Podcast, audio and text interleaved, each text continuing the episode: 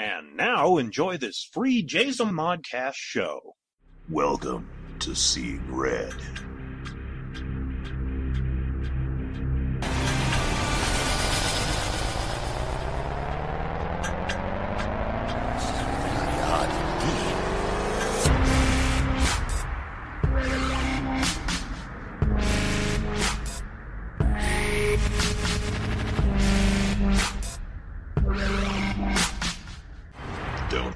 Didn't warn you. Hey, boys and girls, welcome to Seeing Red. I'm David K. Montoya. First off, happy Halloween. This is one of my favorite times of the year. I love Halloween season. I love everything about it, the creepiness, the horror movies, the costumes, the candy. It's just absolutely one of my favorite times of the year. So this week, I know that Seeing Red, we already put out an episode on Monday, but I figured that I wanted to give you something to enjoy for the Halloween season. What I came up with is last year, it was for Halloween. I was doing a podcast with Terry D. Shearer called Shearer Darkness, and we did a Halloween special. Now, mind you, I knew during this time that things were kind of on the outs with the podcast. I knew that ratings was kind of down, and I knew that Terry was, thinking about calling it quits. Now, this was released last year. This was released exactly last year on Halloween, October 31st, 2013. And though we put it out, I knew that there wasn't too many episodes left because, like I said, we put it out in October, and the final episode of Shearer Darkness came to a conclusion at the end of November. So like a month later, the show ended. So people didn't get a chance to really enjoy the Halloween special. So that's where I come in today, kids. I think this week, for a nice little treat for Halloween, I'm going to pull up the Halloween edition. And what we did is Terry Shearer and I, we sit down and we talked ghost stories. We talked supernatural incidences. And it was really fun. It was really creepy. So hopefully that you're listening to this now, after you've taken the kids out, or you yourself have gone out, done some trick-or-treating, and now you're home. There's nothing left to do. Maybe you're tired of watching scary movies.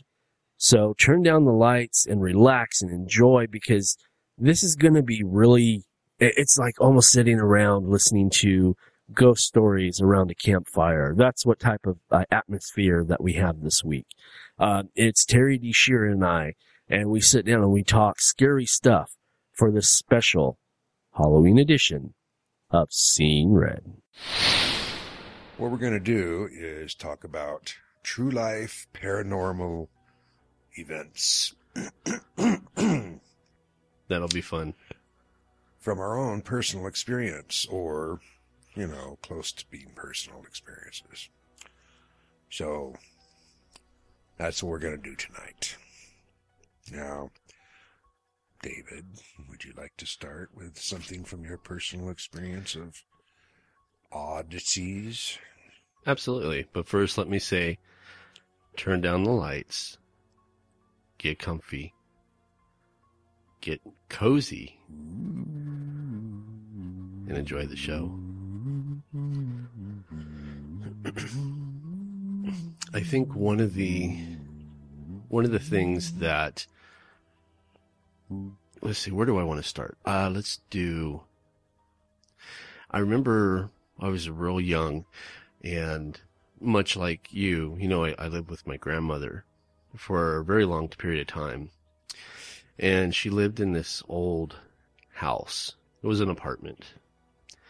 And it was interesting because the way the house was set up was you would go in, and then there was a living room, and then you could turn to your left and there's the kitchen, or you could go straight from the front door and go into a back room.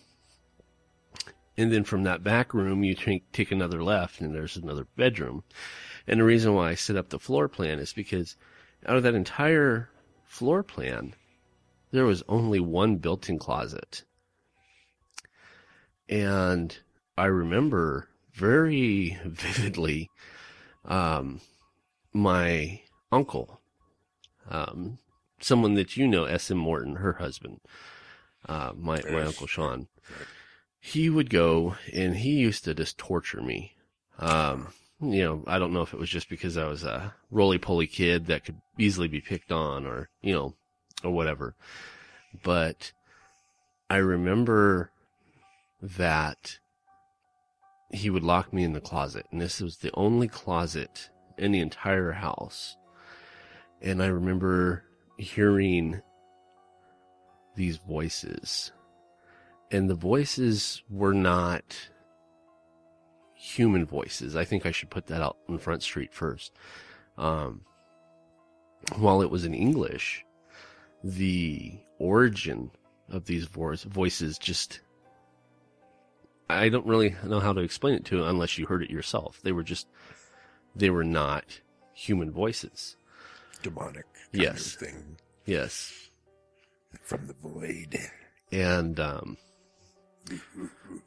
one of them was always wanting me to play, come play with me, come play with us. And the more I tried to ignore it, the more angrier it became, and to the point where they were talking about, how delicious my soul smelled, and that I was going to be dragged to hell, that type of thing. And that I think that was actually my very first paranormal experience. And this is not made up. This is not something that, I created off of a whimsy or anything like this. This really happened. And as I'm sitting here, the hair is standing up on the edge of my arms and getting goosebumps, just kind of reflecting back on it. Did anything else ever happen in the house, either to you or to anybody else that you know about that would indicate there might have been some sort of spirit residing there? Well, that's where the exorcism happened. Oh. Okay. That was the same. That wasn't the same uncle, was it? No. No. My mom has one. Let's see. I'm trying to think about this. Yeah, she has two brothers, so I have two uncles. One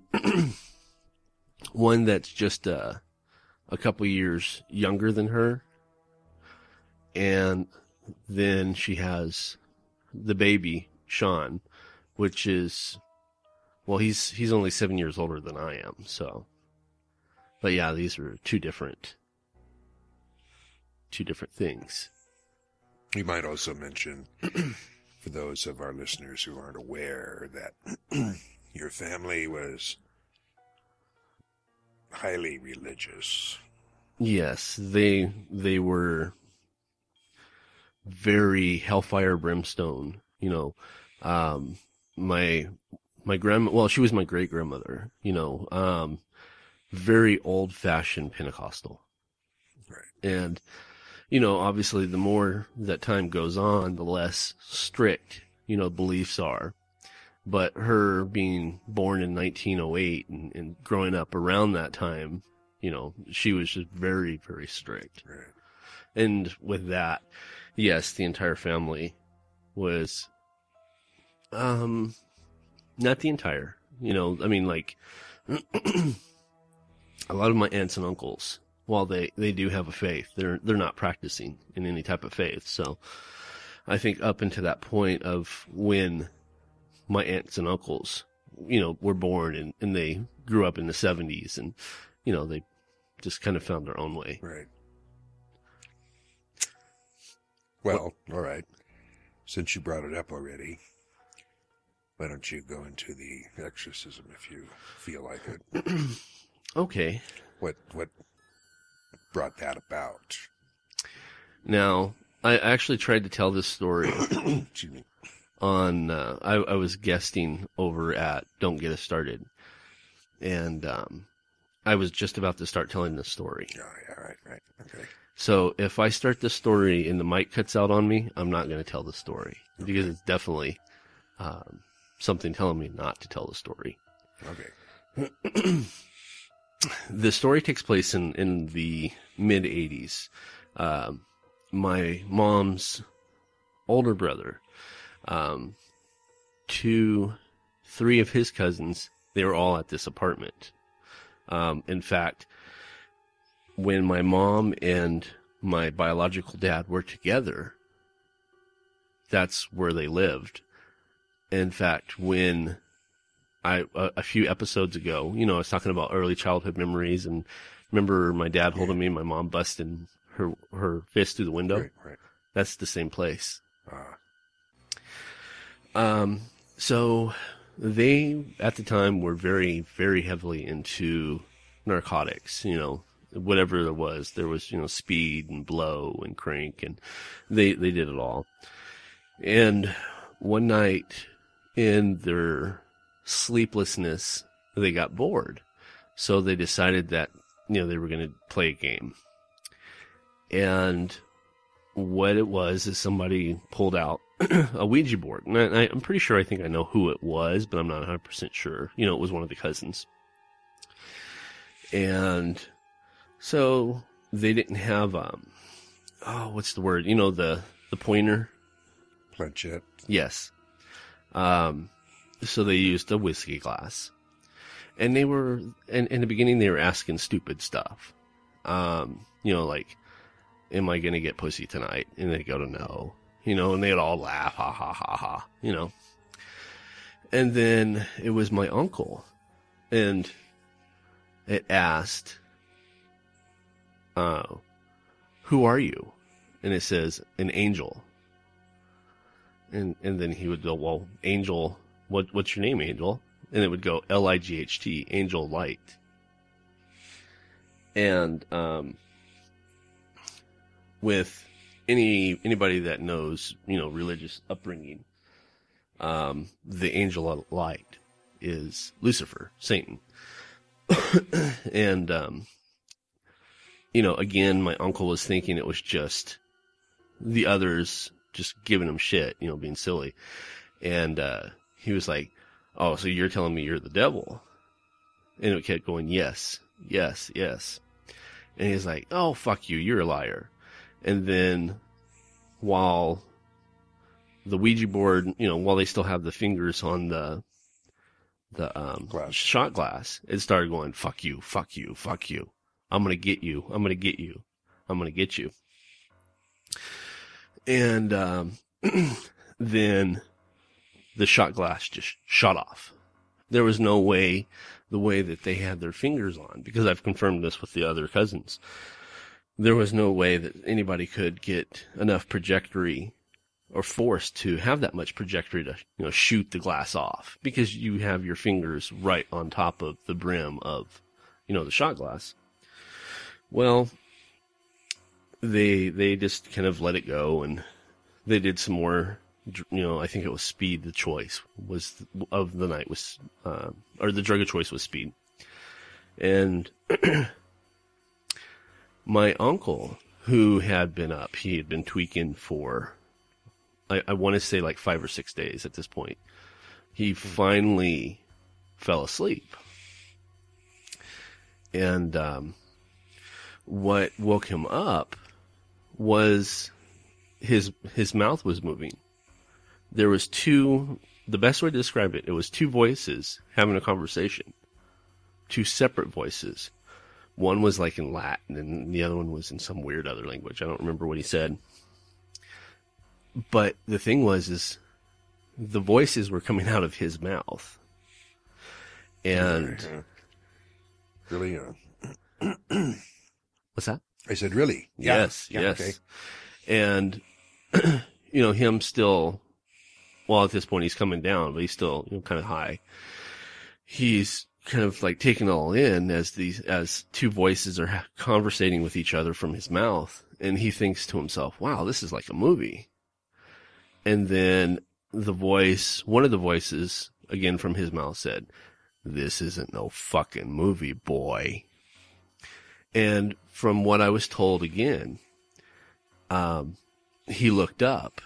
And as he looked up, there was like, and this is his explanation, so I have to take it for what it is and the way I see it. He said it was like watching a million different TV screens plastered all over the ceiling, but on each screen was some type of, you know, someone who was getting mutilated, someone, you know, anything type of quote unquote sin was playing on this.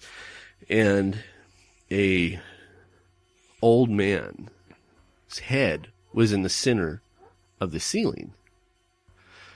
And the old man said, well, I want you to kill your cousin Larry, which Larry was there with him. You know, he was one of the cousins. Yeah. Yeah. So without even thought, he jumps up, goes into the kitchen, grabs a butcher knife, and walks into Larry's room. Now, by this time, everybody's, you know, off of the drugs, and they're coming down in their sleep. And he said that he walks into the room. He's standing at the foot of the bed with a butcher knife, and he's and the voices are telling him, you know, kill him, kill him, kill him, kill him, kill him. And somewhere he was able to pull enough strength of his own to grab my cousin Larry by the feet and pulls him out of bed. And the last thing that he remembers saying is telling Larry to get him to my grandmother's, my grandma Ruby. Mm-hmm. That's the last thing he remembers. Yeah. Incidentally, I was there when they you know, pulled up, and they got him back into the back of the room, and my grandmother started praying for him, trying to, you know, again, quote unquote, cast the demons out. And she realized that she wasn't strong enough to do this. So she had the family come over, and they all came and they were praying. And even with 10 to 12 people there trying to, you know, cast the demon out, they weren't strong enough. In unison, they weren't strong enough. And so even with 10 to 12 people there trying to pray for him, these creatures were still in him, and they weren't coming out. And I remember my stepdad was there, Randy, and he took me by the hand, and I remember him saying that he wasn't strong enough to be there. And we actually talked about this a few weeks ago off mic. Yeah. And that was just one of those things that will always be in question, because he's no longer with us. And I just, you know, there's so many different ways to interpret that. So anyway, him and I, we stepped out. Well, first, before we did that, we went out in the living room. And they called their pastor. And, oh, wait, I'm missing a big point. I'm missing a good thing. Let me back up. Yeah, okay, before we left the room, now, my uncle did not have a shirt on. He was just bare-chested. And it looked like, the best way to see it is if you've ever seen, like, Nightmare on Elm Street, when Freddy's pressing against the wall and his head's coming out against the wall. Yeah. It looks like that, but instead of it being a wall, it's the wall of the stomach. It's like something's trying to push through the stomach. So, yeah. You saw that. I seen that. Trying not to creep my own self out. So we seen that, and I think at that point is when my stepdad took us out into the living room, and we waited for our pastor to arrive. And mind you, you know, while we're out in the living room, they're still back there praying, trying to get this demons. And he finally comes in, and when he comes in, I end up going out. You know, my stepdad and I, we literally go out of the house. And what happens next is what I'm told. I don't see this part. But as he's trying to pray himself, he doesn't have the strength and the ability to remove these demons. So he leaves for a minute.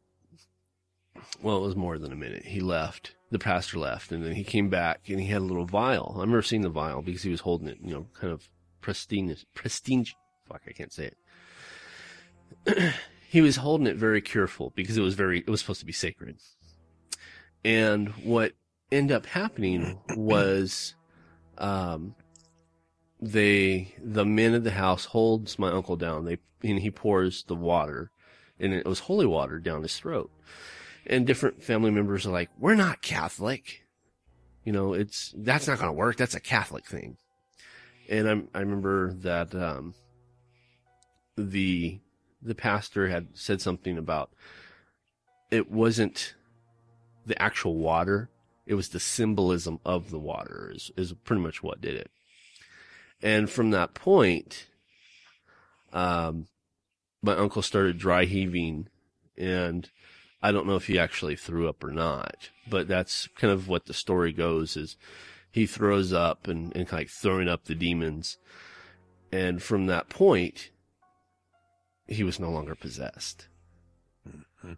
And that's kind of like, that's still talked about to this day, 30 years later, you know, from different family members.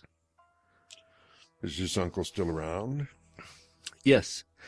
I mean, is he around here, or is he in Arkansas or something? No, he lives here in Apple Valley. Oh, no kidding. Yes. Hmm. He lives with his youngest sister. In fact, he lived with my mom, Aaron, and Rebecca. And Aaron got in an altercation with. Oh, that's the guy. Yeah, that's him. Okay. Yeah. Yeah. Hmm. Well, so, I'm sorry, go ahead. I was just going to say it's I know saying it because I've said this story a couple times recently.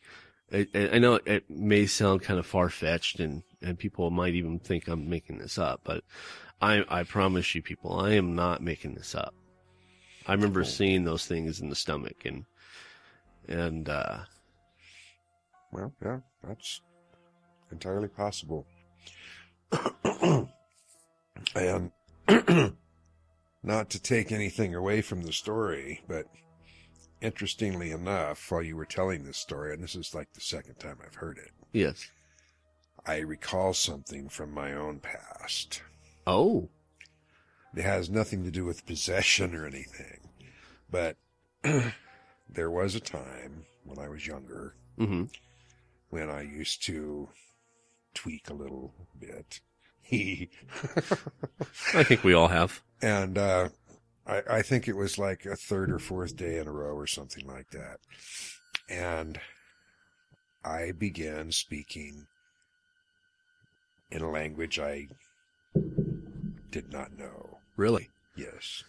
And it wasn't just a few words. It was like sentence after sentence after sentence. And it was gibberish to me, but something in my head was telling me that I was actually saying something, you know? Right. And I don't know whether I had a hallucination or whether it was just a dream, but it was so realistic I could smell what was happening. And the hallucination was that I was in a desert, and I fell down on the ground, on the sand, basically. Mm-hmm. And I could smell the heat and the, I don't know what it was, just sweat and dirt and grease and shit and whatever. And as I'm laying there with my face in the sand, I see boots, people in boots, running combat boots, running by. Well, 2 days later, we invaded Iraq. Oh, shit. Well, not we personally, but I mean the United States. Right, right. Invaded Iraq. And I'm just wondering if...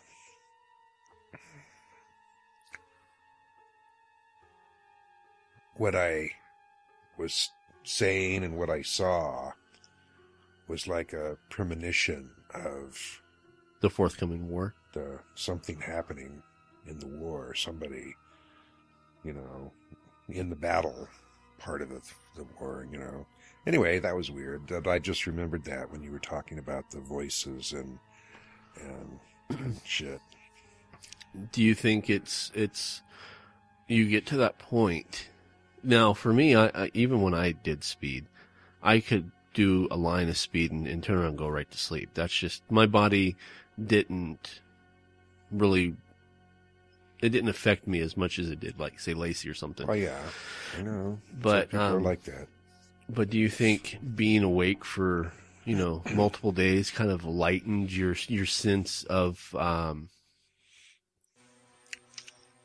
well, Indian shaman, you know, when they go out into the wilderness to have their visions, they stay awake for 3 and 4 days at a time. Ah. And they have visions. Now, whether it's because the brain is misfiring because it's, you deprived. Know, lack of, deprived of sleep, right? Or whether you actually open up a section, a part of your brain to something else that's out there, you know, from sleep deprivation. I don't know, but something happens. That's very interesting because, again, you know, I was never one of those type of people that would stay up for days at a time. It just didn't have that effect on me. Yeah. Yeah. So that's interesting. But other things like that kind of happened when I was on speed for long periods of time. I remember another time that my wife and I were using together, and she walked out of the room to go into the kitchen to get something, and I thought, God, I wish she'd bring me back something to drink because I was really thirsty. And she turned around and came back into the room and she said, "What'd you say?" And I said, well, I didn't actually say anything, but I was just wondering if you'd bring me back something to drink. And she goes, "Oh, sure." Wow. I know. And, you know, it's just weird shit like that that you don't even really think about at the time because you're so fucked up. Right. But you wonder about it later on when you know, come down and you think, wow, that was really weird. Let's see. What's another good one? Well, what? What are you going to say? Oh, I was trying to think of another story. You know? Well, I have one. Okay. It is my show. No. Sorry, I forgot. Yeah, I know. This one didn't actually happen to me, but it happened to my son. And I wrote a story about this called Damp, D-A-M-P, which was published in a paranormal magazine a few years ago. But this is a true story. I got it from 2 separate sources. And... My son used to be married to a psychic, lady psychic, and they had a lot of things happen to them,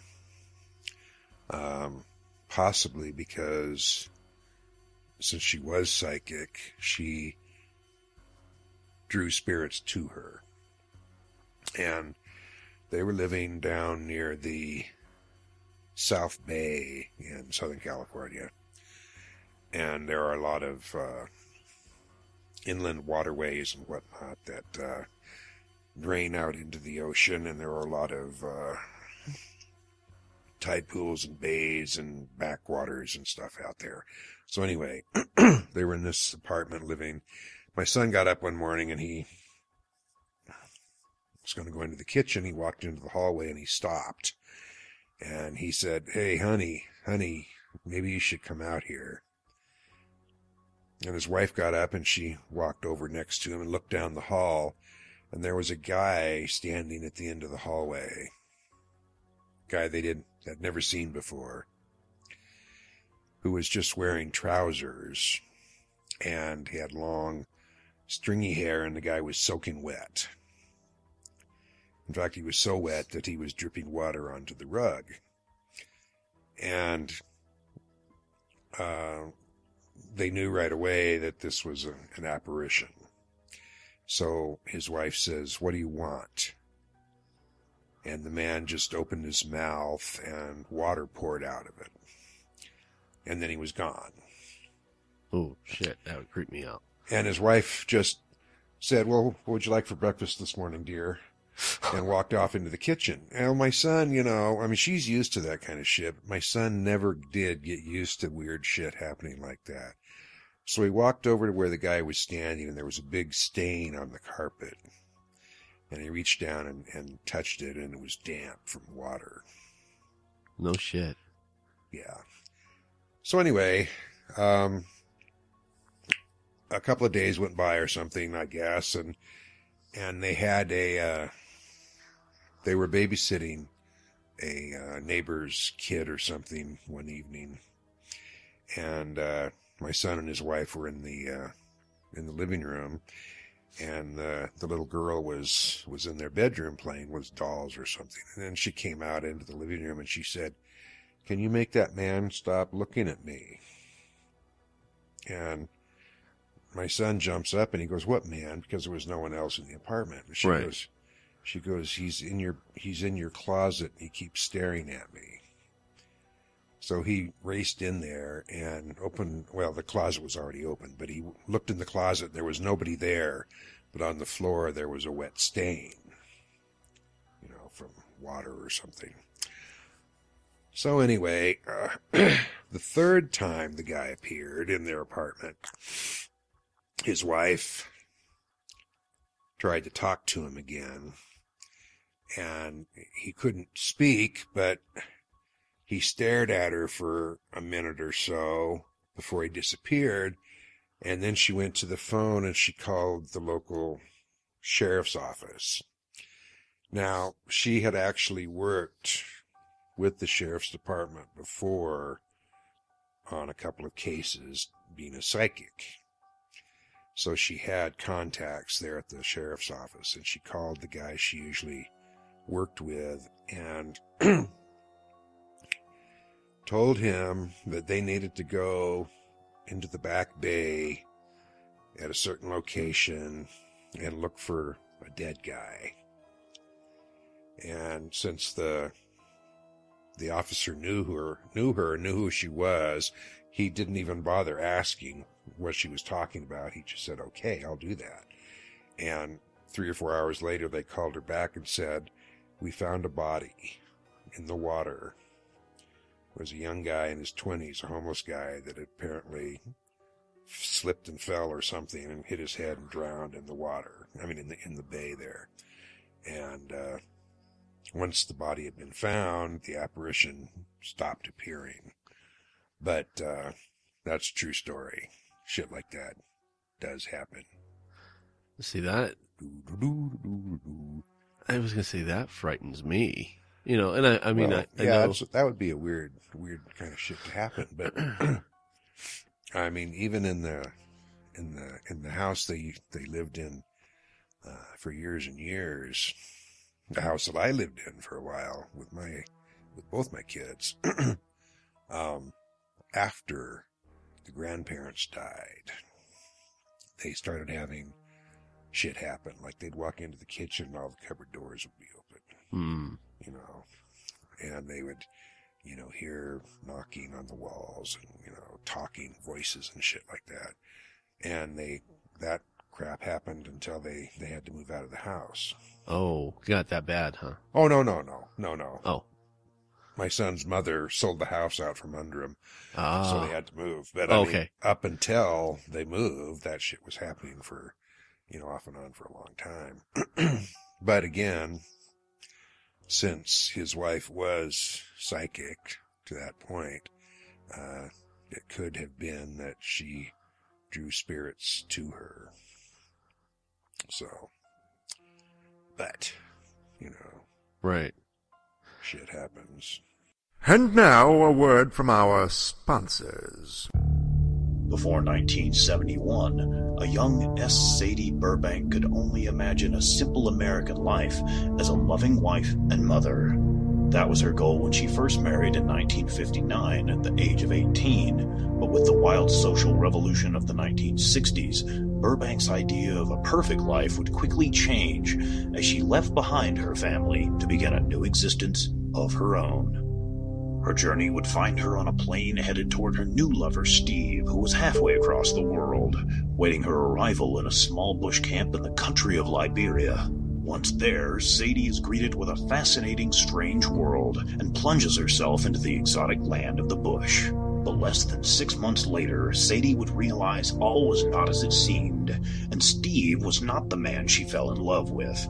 Burbank found herself desperately seeking escape from the camp and her lover as she raced back to Roberts Field Airport, literally running for her life. Based on an unbelievably true story by S. Sadie Burbank, Red Hills, Green Vines, and Dried Monkey Meat for Dinner is a manuscript of Burbank's adventurous and deadly experience during a time filled with sex, drugs, and murder. Now available in paperback and hardback. For more information, log into www.redhills.us.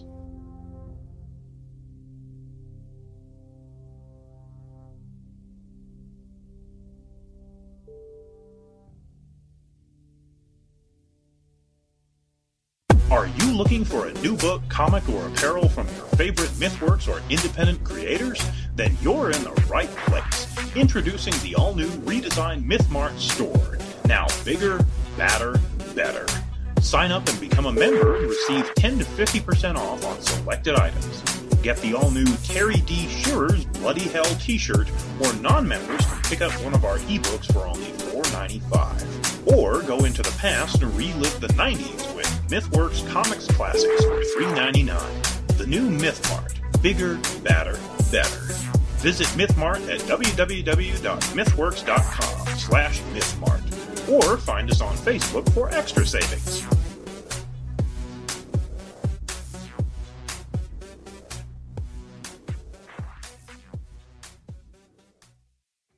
Do you own a business or have an item you want to sling? Do you want a chance to reach potential customers? Do you want to make some extra cash? Then here's your chance. For $50, you can have a 1 to 2 minute commercial featured on each of our shows for an entire month. With 6 shows a week, that's only $2.09 per podcast. Plus, for an extra $10, your item will be placed into MythMart. So sit back and relax as they handle all stages of transactions. Contact our ad department at info@jazelmon.com.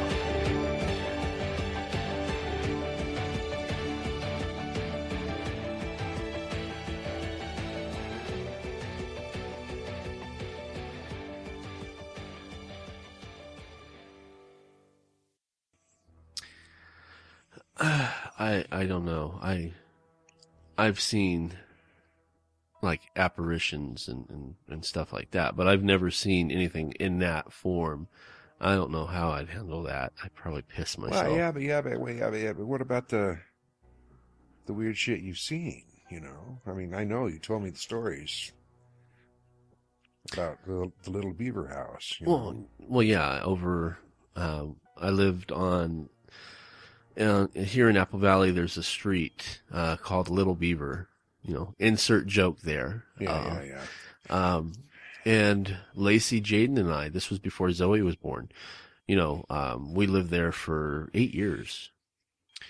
And at first, there wasn't really nothing. There was nothing abnormal about it. And I think it was around the time when Lacey's mom. Because she lived with us for a long time. She moved to Nevada to be with her soon to be husband. I think that was around the time is when weird shit started happening. And I remember that while she was living there, she was kind of looking into finding a religion that worked for her. So, and I know she looked into, several different types of beliefs.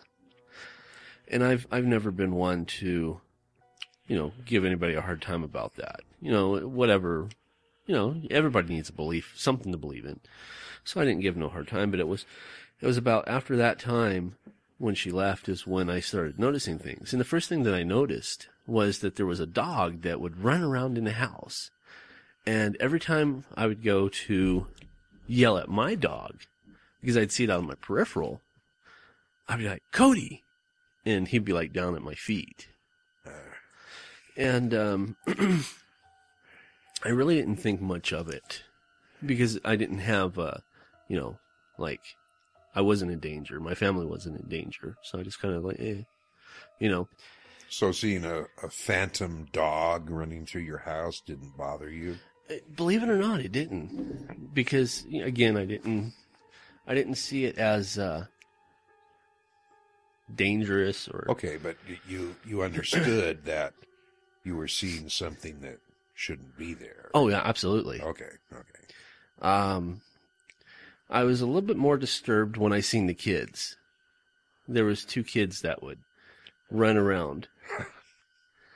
Again, it wasn't threatening, but it was more disturbing. Yeah, okay. And when Jaden was a little boy, he would come into our room. And now, mind you, after Lacey's mom left, that became Jaden's room. Right. And he would come in there and tell us, will you make them stop? I'm trying to go to sleep. And, mind you, Jaden had no comprehension to, supernatural or anything like that. He knew that there was kids in his room that were being too loud, and he was just trying to go to sleep. Well, did you ever hear the kids, when they're running around the house, the ghost children, did they ever make noise? Were they laughing or talking or anything? Or were they just mobile? Mobile. Yeah, they were never, to me, I never heard any sound. The only sound was what Jaden heard. But Jaden could hear them. Yes. And he could see them. And in fact, he knew one of their names. Oh, well, he knew, actually that's not true. He knew both their names. Really? And he would say that it was, he would describe her, I'd ask, what does she look like? The one that was his quote unquote girlfriend. And mind you, we never talked about that, having a girlfriend or anything like that. That was something. And, again, it was just not part of his world. Yeah. Okay. And he would describe her, and from what I can remember, that was one of the blonde girl. He was describing the blonde girl that I'd seen run around. But again, nothing ever harmful. I don't know. In fact, it actually stopped when we left the house. That was the last time, he would mention they would become characters, into what, his creations and his imagination and stuff. They'd become characters, but the constant talk about this entity stopped.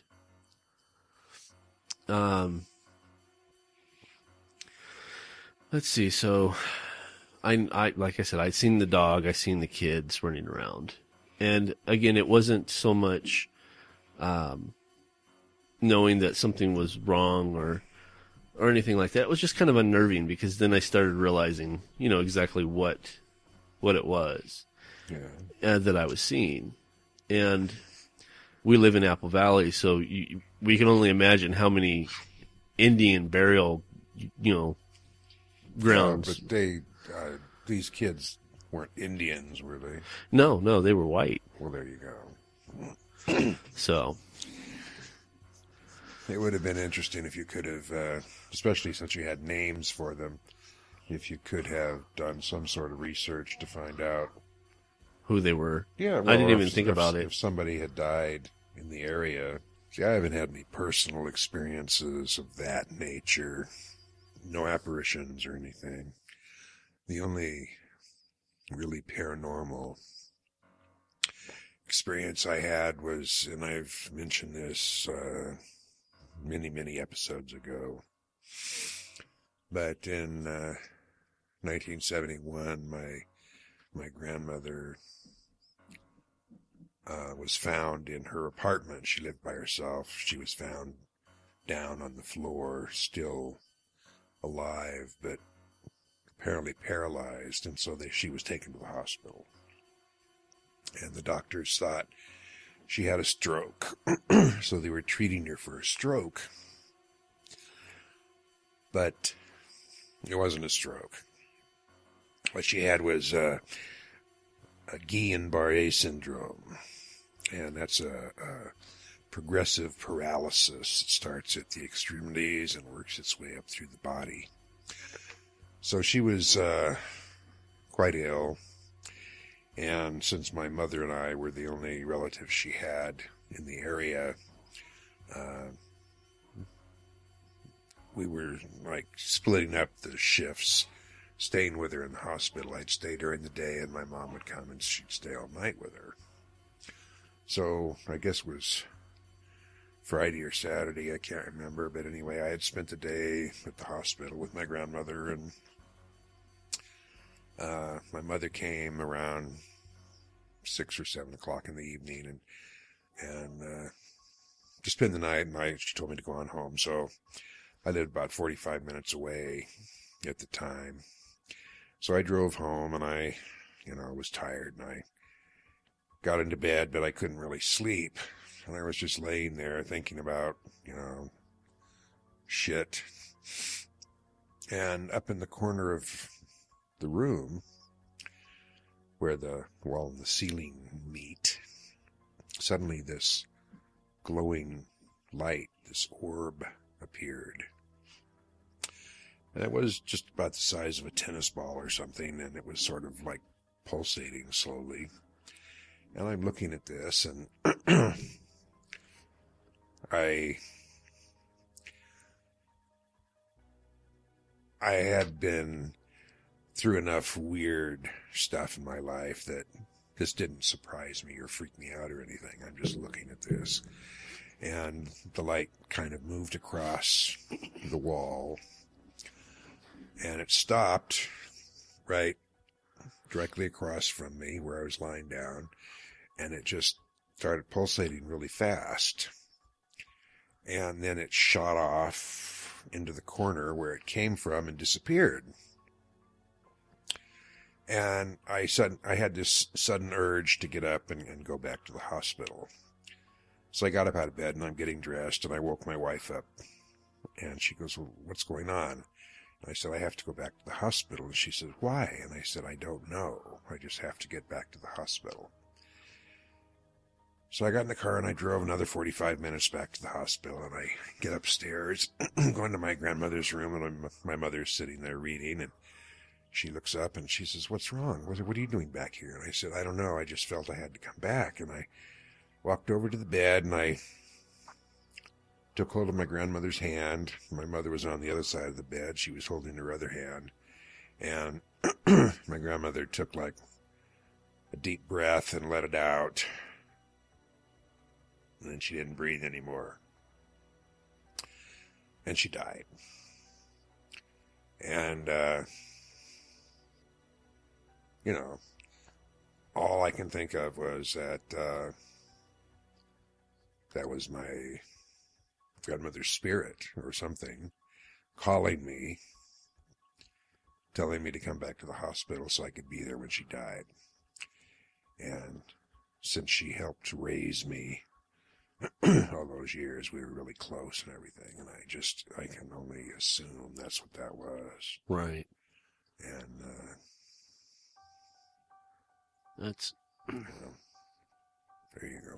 See, but to me, that's actually kind of heartwarming.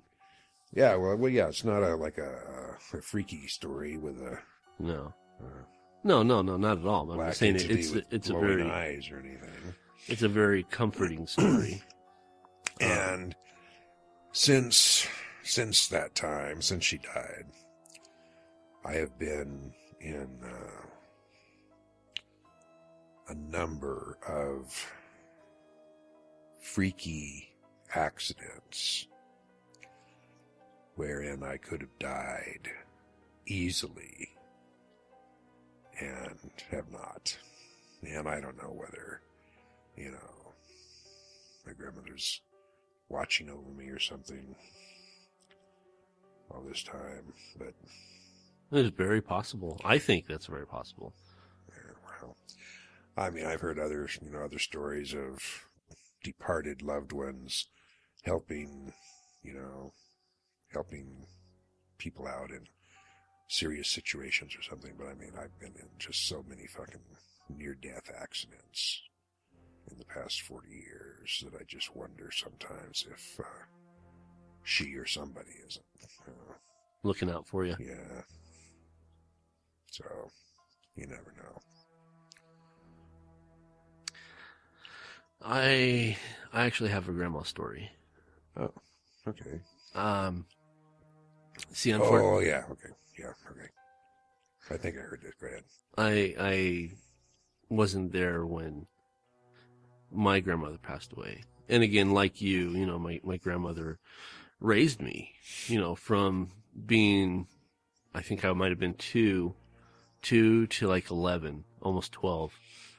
When she had the stroke, you know, I was living with her, and she lived with us for off and on for like 4 years. But, you know, the last 2 years of her life, she lived with us, and she became non-responsive in her room, and they shipped her out 911. And during that process, she passed away. And it was from a stroke. Mm-hmm. And I didn't get to say goodbye. I mean, I went to St. Mary's where she passed away, and you know, they had the quiet room, and I went in there and you know, paid my respects, but that's kind of different from saying goodbye. Right. Well, after that, not too far after that, after the funeral, I ended up taking her room, because her room had its own bathroom, and it was just a nicer, you know, and since I was the oldest, it was given to me. And from the very get-go, from the first night, I used to have this old touch lamp, and when I had it in the other room, and I mind you, I had this lamp in my room for years, and I never had no problems with it. First night that I brought it into this room, it would just pop on. And at first I was like, you know, did I drop it? You know, did it get knocked over? But then after like the third night in a row, I was like, okay, I'm kind of getting, you know, what it was. And by the end of that week, it was a Friday morning, because I had like a big test. I was in high school, you know, I had a big test on Friday. And it came on, and I just rolled over real fast, touched it, turned it off, laid back down. And as soon as I shifted my back away from the lamp, it came back on. And this happened a couple times. And finally, just out of frustration, I sat up. I said, Grandma, I know it's you. I love you. I'll miss you. You know, and I'll never forget you. You know, and... you know, but I have to go take a test or something like that. Yeah. But that was my way of saying goodbye. Right. It turned off by itself. That was it. Never came on again. So that was her, I think, in my interpretation. She was sticking around. She wanted to hear me say goodbye. Yeah. That's cool. Yeah. So... I'm trying to think if there's any other stories. Yes, there is. There's one I'm forgetting. The one, I'm sure you didn't forget it. Okay, what is it? The one about the dark entity. Oh, yeah. Yeah. You don't want to talk about it, do you? I will. Well, I mean, you know, don't stress yourself out over it or anything. I mean, if it's really... No, it's just not pleasant. I know. Well, you know, in the beginning of the show, you know, I talked about that entity was in the closet, which that creeped me out. But as a little boy, it was kind of, you know, you're kind of stretching your thoughts to remember the whole situation, and you kind of remember the voice, and it was a voice. Yeah. What I saw. And that's the key word, is I saw an entity. I don't know if you can you see the hair standing up on my arms? Now, and this has been debated, you know, were you asleep? No, I wasn't asleep. I was wide awake. The house was dark. Yeah, now, let's back up a minute. This is... back at Little Beaver, right? Yes, the Little Beaver apartment. The same house with the dog and the kids and yeah. Well, let me back up a little bit further. All right. Because I think it might have, I don't know if it originated from when we moved back from Arkansas in 2000 was it 2001, we ended up living with my mom's house.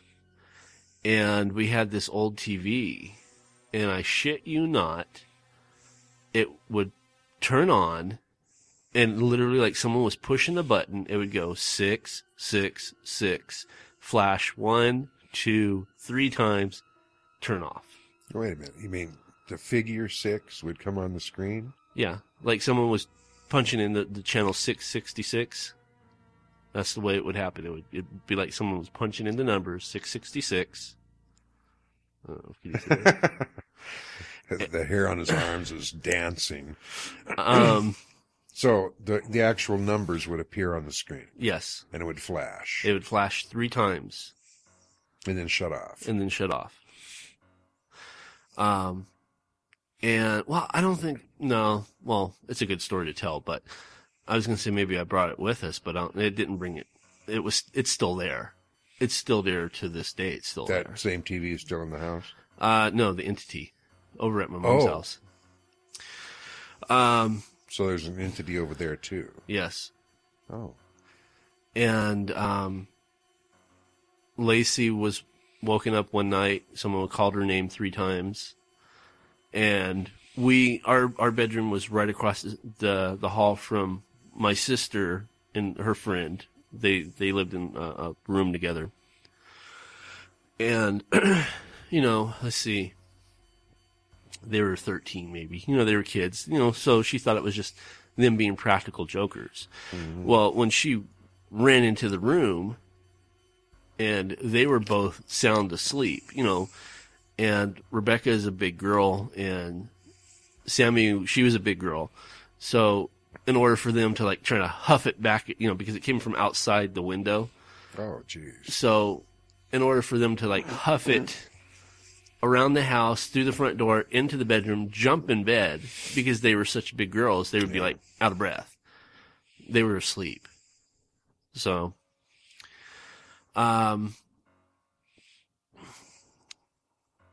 let me even back up a little bit further than that. When Lacey was pregnant with Jaden, Lacey used to feel this evil entity. And she would see it standing at the foot of the bed, just this black entity. And now that I'm thinking about it, I wonder if it's the same black entity. I hope not, because I know what that means. But... she said that she felt like it was trying to come and take Jaden's soul. And Lacey doesn't have no religious preference, so she doesn't have that symbolism. She just kind of, you know, you're not going to take my baby kind of thing. So anyway, to make a very long story short, she pretty much told the entity, you know, you're not taking my baby, you know, get out of here, blah, blah, blah. And after she had Jaden, the entity disappeared. Now, were you still at your mother's house then? No, we were at an apartment with Lacey's mom. The three of us shared an apartment. The Little Beaver apartment? No, that was... Oh, another apartment? It was on C Avenue in Hesperia. Oh. And then we jumped to... From there, we moved to my mom's house, and that's where the 666 thing happened and the voices. And then from there, we moved to Little Beaver. In the final year of living at that apartment, there was an entity that came into my room. Now, mind you, all the lights were turned off. So this creature was blacker than pitch black. If you can imagine that in your mind. Well, yeah, I know what you mean. And it woke me up, called me by my middle name, which to this day it still doesn't make sense because my family, my blood family, calls me by my middle name. They don't call me David, you know. And so I never, to this day, I haven't made the connection why this entity called me by my middle name instead of calling me David, because everybody else in the world knows me as David. And it was saying something, you know, like it was coming in peace, and it was an angel. It was a peaceful angel. And I picked up on a vibe right away.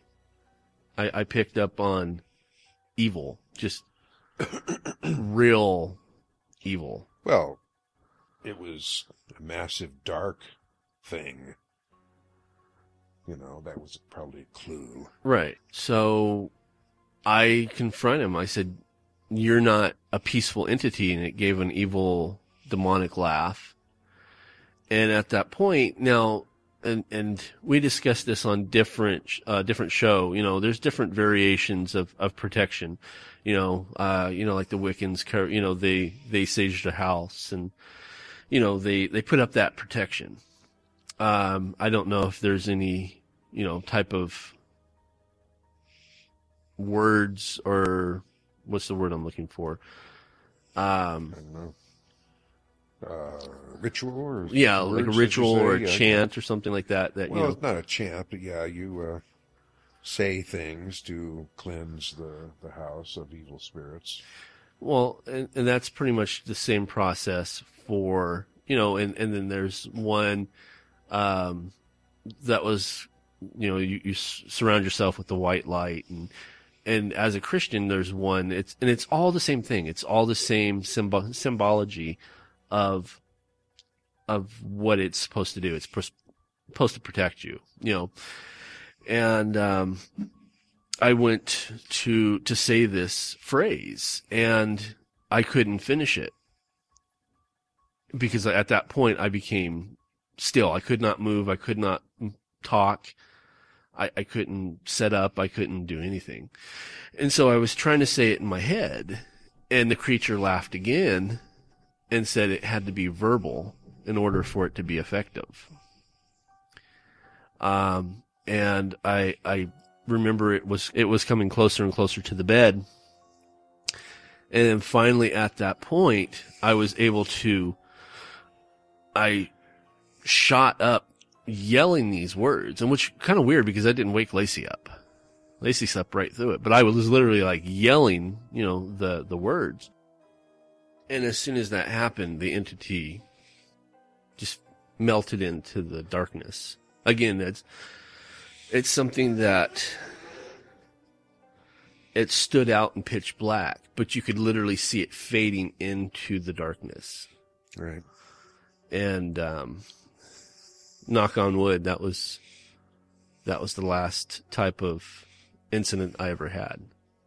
And I really, honestly, truly hope that stays that way because these aren't enjoyable, situations. Right.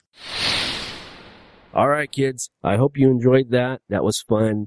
like I said, we sat down and we talked some really good stuff. And you know, the stuff that I said was all true. I remember that. And I wasn't making nothing up. That was all factual stuff.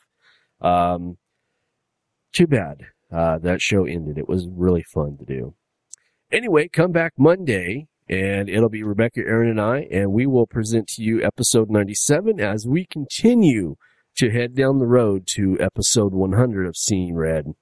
For this week, I am David K. Montoya, and if you're just somebody that does not like Halloween, scary stuff, trick-or-treating candy, candy corn, witches, warlocks, and all that goes bump in the night, then you might be seeing red. See you on Monday, kids. Welcome to Seeing Red.